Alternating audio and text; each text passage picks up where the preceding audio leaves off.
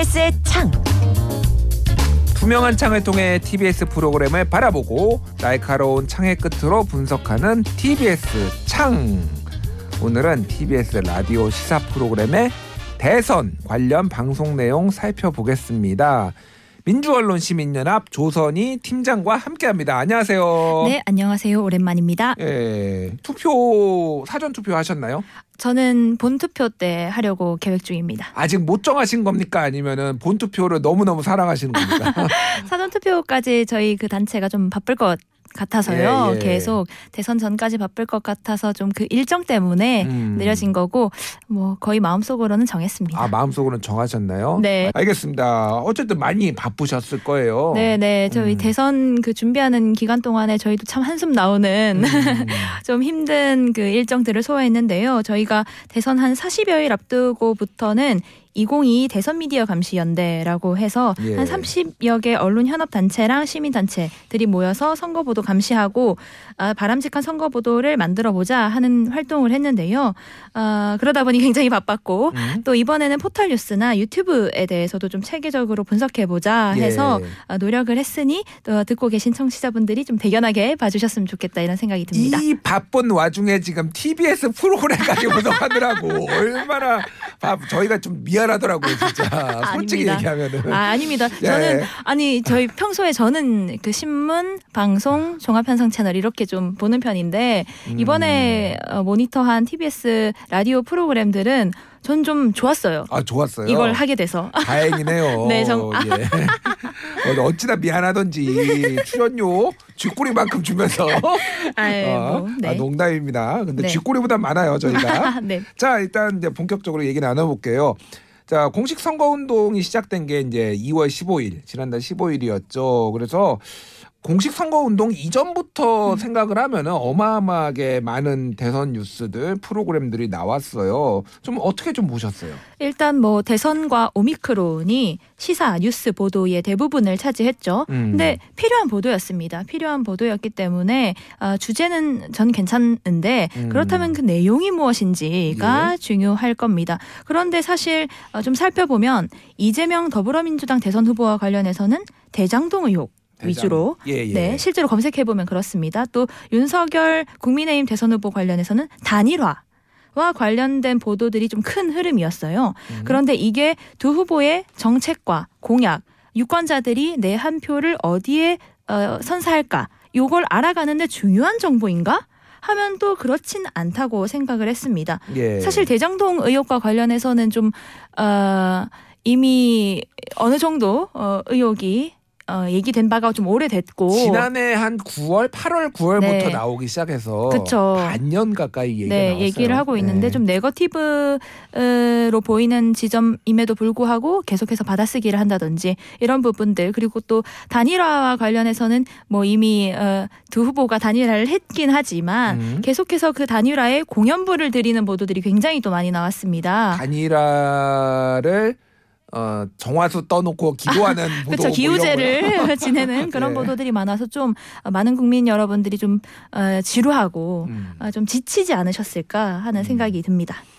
이번에 특징이 여론조사 보도가 상당히 늘었다라는 거 하나가 있고 또 하나는 배우자 네. 관련된 보도가 정말 많이 늘었다. 네, 이렇게 네. 좀 역대급이 아니었나 그런 생각이 들어요. 어땠나요? 모니터링 해보시니까. 뭐 실제로 여론조사와 관련된 보도들도 여론조사가 문제다라고 지적하는 은- 언론 보도들도 많았습니다. 음. 그런데 진짜 문제는 저는 보도라고 생각을 하는데 예. 보도가 현실을 반영한 수치를 보여주는 게 아니라 음. 현실을 구성하려는 수치를 보여주는 경우들이 많았어요. 어, 예를, 예를- 들면은 예를 예. 들면 전국 여론조사인데 네. 거기서 하위 항목을 일부 떼다 붙이면 음. 그건 굉장히 적은 수의 표본이기 때문에 그 유권자들이 왜곡됩니다. 예를 예. 들어 전국 18세 이상 남녀를 1000명 대상한 경우인데 대상으로 했을 때 여론조사를 뭐 부울경 지역만 따로 떼서 본다. 음. 이러면 거기에 있는 표본은 사실 200여 명도 채 안 될 때가 많거든요. 그렇죠. 그런데 이걸 가지고 뭐 특정 후보의 지지율이 더 높게 나왔다, 낮게 나왔다라고 음. 하는 것은 이것은 어 그걸 떼서 보도하는 언론사의 어떤 어, 의도가 있는 게 아니냐라고 음. 볼수 있는 거죠. 그런 것들 문제라고 생각을 했고 관심법인가요? 지금 아 이거 뭐- 팀장님은 지금 의도를 지금 파악하신 거예요? 아, 이- 읽다 어디, 보면 어디서 기침 소리를 내었는가? 네, 네. 읽다 보면 그런 게 예. 드러납니다. 저희는 하- 그 기사 하나만 보는 게 아니라 그 아. 해당 언론사의 어, 보도를 계속해서 따라가고 있기 계속 때문에 보다 보면은 약간 그 느낌이 오는군요. 그러니까. 네. 무속 리스크처럼 들리는데 예. 무속 리스크가 불거질 것 같아요. 그런데 네 보다 보면 느낌이 옵니다. 아, 네, 네. 그렇군요. 어쨌든 전체적으로 보면은 이번에 여론조사 보도와 관련해서도 좀 논란이 있었던 게 특정 언론사에서 조, 조- 의뢰를 한 음. 여론조사가 특정 후보에게 더 항상 네. 일관되게 좀잘 나오는 경향성이 있다. 뭐 이런 것도 약간 논란이 되기도 했어요. 네 네. 그래서 이번에 그 TBS에서 실시했던 그 여론조사의 음. 경우에는 어, 다양한 그 응답 방식을 설계해서 이번에 여론조사를 두 개 냈더라고요. 그러니까 ARS 조사랑 전화 면접이랑 좀 다른 경향이 네. 있으니까 네. 천 명씩 조사를 네, 해가지고 네. 똑같은 문항으로 네. 한번 해본 적이 있었죠. 네, 예. 그랬더니 좀 차이가 어, 나타나서 음. 사실 그 여론조사와 관련해서는 어쩔 수 없는 부분들이 분명히 있거든요. 그 방식에 따라서 좀 수치가 조정될 수 있다든지 그런데 그 방식을 언론이 제대로 설명을 해 주었는가 예. 어, 설명해 주지 않고 그냥 지지율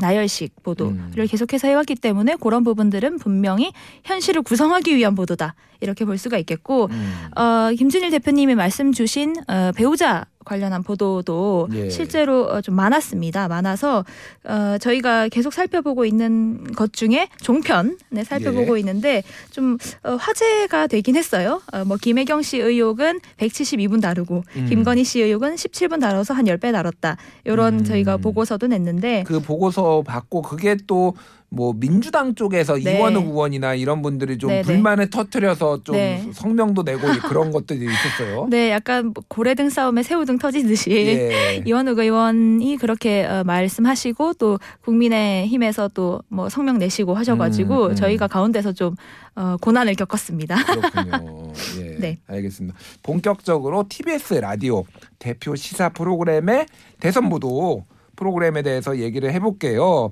뉴스 공장. 아, 네. 뭐 좋아하시는 분은 진짜 좋아하고 싫어하시는 분들은 거의 저주를 퍼붓는 프로그램. 자, 여기에서 우리가 주목할 게 이거예요. 법정 토론이 시작되기 전에는 실제로는 이렇게 말했다라는 대선 코너가 있었어요. 그러니까 요게 맥락이라는 게 사람이 이게 뭐 정치인들의 발언은 맥락이 중요하니까 이런 것들을 좀 정확하게 전달하고자 하는 의도의 코너였는데 어떻게 보셨어요?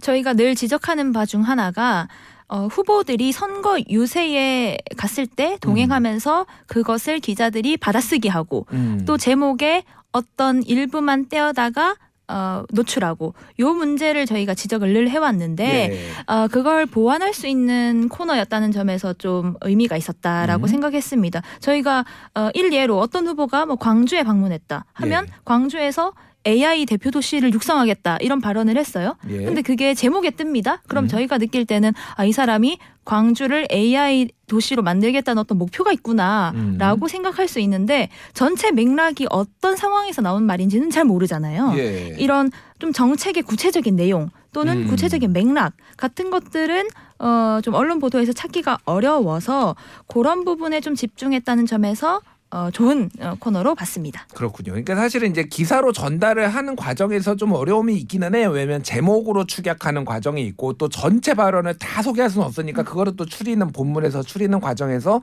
약간의 왜곡이나 오해가 생기는 경우가 있는데 그게 너무 심하다. 네. 그래서 그거를 좀 짚어보는 코너였다라고 볼 수 있을 것 같은데 뉴스 공장에서 실제 이제 방송되었던 실제로는 이렇게 말했다 한번 들어보고 얘기를 더 나눠보도록 하겠습니다. 이번 대선을 맞아 뉴스 공장에 준비한 첫 번째 기획입니다.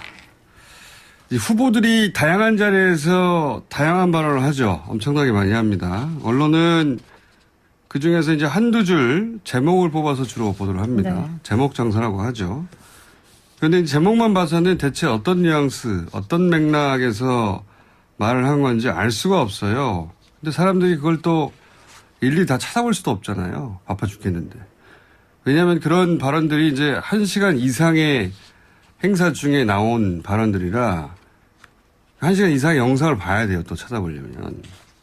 바로 그 틈을 이용해서 언론이 왜곡과 장난을 많이 하죠. 뉘앙스를 정반대로 만들어 버린다든가. 그런 경우는 뭐 많죠. 비일비재합니다. 해서 뉴스공장이 이 문제를 해결하기 위해서 후보의 발언들을 다 찾아서 후보의 소신이나 소양이나 자질이나 정책을 드러내는 발언을 가능하면 편집 없이 직접 들려드리는 시간을 만들었습니다. 그래야 우리가 들어보고 후보를 비교하죠. 한 시간 반짜리가 있으면 다 들어보고 그 중에서 2, 3분씩 주요한 대목들을 저희가 가능한 편집 없이 어, 지금처럼 제목 장사나 포탈 편향으로 짜투리 정보만 넘치는 세상에서 후보들을 직접 비교할 수 있는 데이터를 제공하려는 게 기획 의도입니다.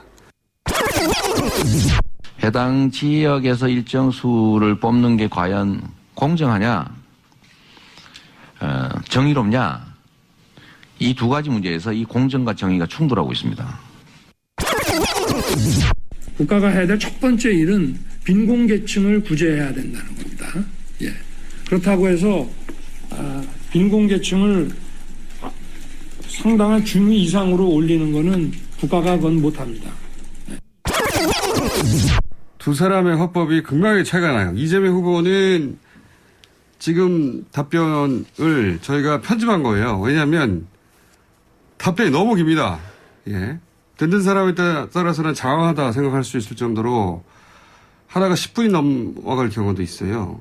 할 수 없이 듬성듬성 편집을 하고 윤석열 후보는 저희가 정리하다 보면 특징이 의식의 흐름이에요. 답변을 듣고 나면 무슨 말인지 기억에 남질 않아요, 화법이. 예, 지금 들은 방송은 지난해 12월 7일에 방송된 실제로는 이렇게 말했다 첫 시간에 나온 내용이에요.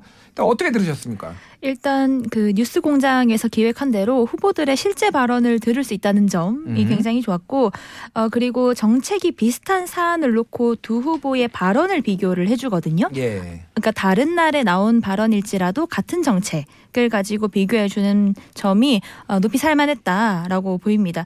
어, 저는 아무래도 언론 관련 단체 종사자로서 예. 12월 8일에 양당 두 후보의 포털 문제와 관련한 그 시각을 짚어준 화가 있어요. 예. 이게 어, 한국 그 기자협회 토론회에서도 어, 그 여야 후보들의 언론관을 비교하기가 좀 어려웠는데 음. 이런 코너를 통해서 언론관 또 포털 문제에 대해서 후보들이 어떻게 생각하는지 알 수 있었어서 좀 유의미했습니다. 그렇군요. 그런데 예. 양당 말고 다른 후보들 말은 안 나오거든요. 어. 그래서 좀 공영 방송의 역할이라고 한다면 군소 후보 들의 말까지 비교하고 분석해주는 시간이 있었으면 어땠을까 하는 생각이 좀 들었습니다. 뭐 군소를 어디까지 볼지는 모르겠으나 일단은 법정 토론에 나온 네 분 정도는 해줘야 네. 되지 않나 뭐 네. 이런 생각도 드는데 네네. 참 이게 어려운 문제예요. 시간 관계도 있고 그렇습니다. 이게 이제 김어준 공장장 진행자의 어떤 해석, 뭐 네. 멘트, 뭐 발언 이런 걸로 좀 진행되는 건데 편향적이다. 이 해석 음. 자체가 너무 좀 기울어져 있다. 뭐 이런 논란들은 없었나요? 어 그렇게 보실 수도 있지만 저는 그 발언이 부적절했다기보다 음. 윤석열 후보가 어쨌든 말 때문에 논란된 적이 많았잖아요. 예. 그런데 같은 정책에 대한 발언을 비교하기보다는 윤석열 후보가 논란이 됐던 발언을 들고 온 것은 아닌가 하는 생각이 드는 비교.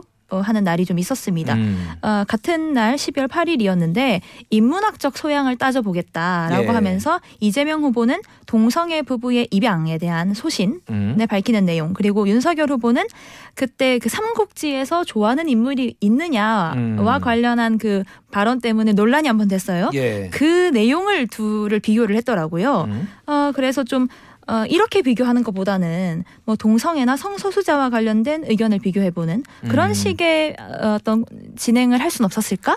그러니까 같은 비교 대상이 돼야 되는데 약간 네. 차원이 다른 네, 예, 예. 인문학적 소양을 따져보겠다고는 했지만 어. 제가 보기에는 이게 논란이 된 발언이었기 때문에 아무래도 윤석열 후보의 발언은 음. 어, 좀 편향적이다라는 시선을 거둘긴 좀 어려운 그런 진행이 아니었나 생각했습니다. 알겠습니다.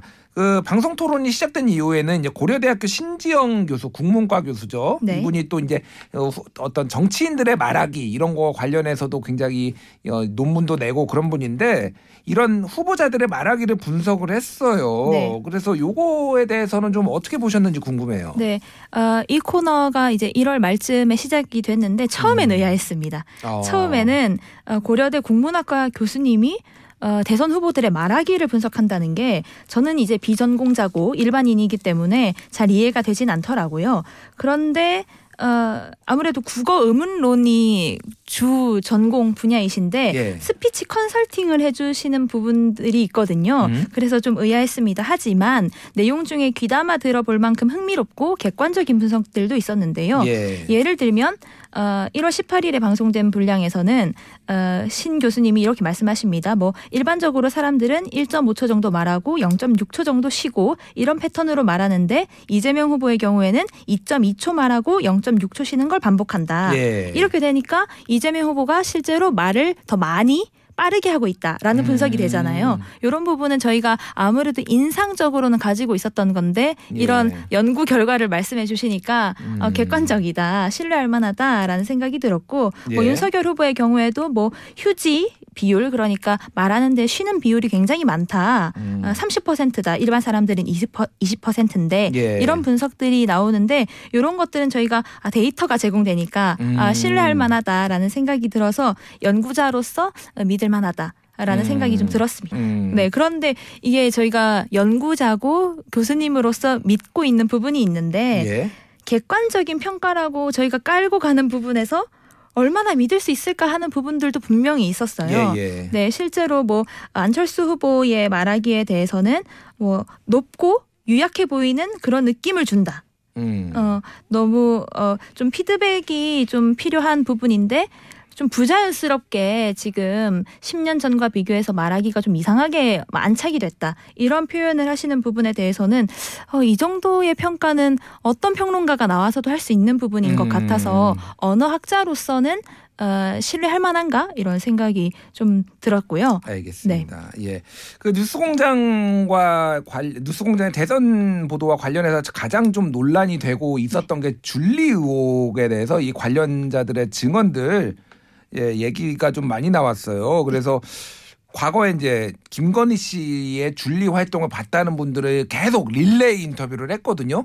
뭐 사채업자도 나오고 막 네. 그래서 이게 과하다, 과도하다. 예, 지적이 있었는데 좀 어떻게 보셨습니까? 이것도 그 어제 4일이죠. 언론노조 성평등위원회 이름에 관련 성명도 나왔습니다. 예. 후보 배우자에 대한 의혹 제기가 검증을 넘어서서 여성을 정치적 선전과 선동을 위한 도구로 전락시켰다라고 음. 했는데 저 저희도 똑같이 어떤 직업을 가졌던 지, 또 집안 배경이 무엇이든 간에 대통령 후보로서 능력과 자질이 충분하면 이전 배경을 다 따지는 건 그리 유의미하진 않아 보이거든요. 예. 그런데 특히 윤석열 대선 후보의 배우자 김건희 씨의 줄리 논란은 좀 여성 혐오적이고 무분별한 의혹 제기이기도 해서 어, 어떤 공익적 가치가 있는지 좀 의문이었는데요. 음. 어, 물론 이게 나는 줄리가 아니다 라는 말을 했기 때문에 이분의 어, 말의 진위를 살피는 게 후보자의 가족의 도덕성을 검증하는 것일 수도 있다라고 할 수도 있다고는 생각합니다. 예. 하지만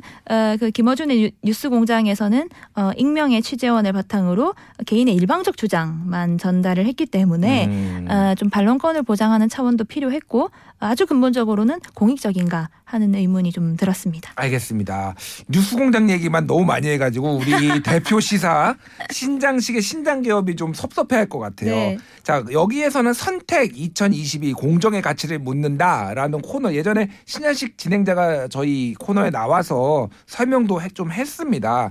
어떻게 들으셨는지 좀 궁금해요. 아, 일단 1월 초에는 정치 철학자가 나와서 이 정치판에 대해서 어, 분석을 해주는 게 있었는데 예. 어, 저는 너무나도 지루하고 힘든 이 대선 보도를 보느라 음. 좀 많이 지쳐 있었는데 마치 한 권의 책을 읽는 것처럼 자세히 이 정치 상황 그리고 한국 사회가 어, 처한 상황들을 설명을 해 주는 내용들이 있었어서 예. 어, 굉장히 아 깊이 있다. 깊이 있다. 네, 다른 그 선거 보도들에 비해서 깊이 있다 이런 생각이 좀 들었고 제가 어, 제목을 좀 설명을 드릴게요. 이거 한번 궁금하신 분들은 찾아 읽으세요. 찾아 들으세요. 1월 4일에는 이준석 현상으로 읽는 우리 시대의 공정과 능력주의. 1월 5일에는 이준석 현상으로 읽는 우리 시대의 공정과 포퓰리즘. 1월 6일에는 금은동 수저 계급론으로 보는 공정과 불평등. 1월 7일에는 이대남과 86세대로 보는 공정과 불평등. 와, 꼭 한번 들어보세요. 들어보고 싶네요. 네, 진짜. 꼭 한번 보시면 이게 각 어, 콘텐츠마다 한 15분, 20분 분량인데 음. 다 들으시면 1시간 채 안 걸립니다. 되게 네. 내용이 좋았어요. 어, 특히 우리 사회에 화두가 된 공정, 능력주의, 이대남, 수저 계급론 등에 대해서 학술적으로 또 철학적으로 접근해 주셔서 좋았고 음. 좀 어, 아무래도 거부감이 있는 분들이 있을 것 같아요. 공정에 예. 대해서 이렇게 따져보는 것에 대해서. 하지만 어, 들어보시면 좀 많은 사람들이 쉽게 납득 가능한 납득할 만한 말씀들을 해주셔서 귀 기울일 만한 접근을 했다. 이렇게 평가하고 싶습니다. 알겠습니다. 야, 시간이 벌써 훌쩍 갔네요. 오늘 이야기는 여기까지 듣고 정리할게요. 시간 되시는 분들, 청취자분들 꼭 사전 투표 하시길 바라고요. 지금까지 민원련의 조선희 팀장과 함께했습니다. 감사합니다. 감사합니다.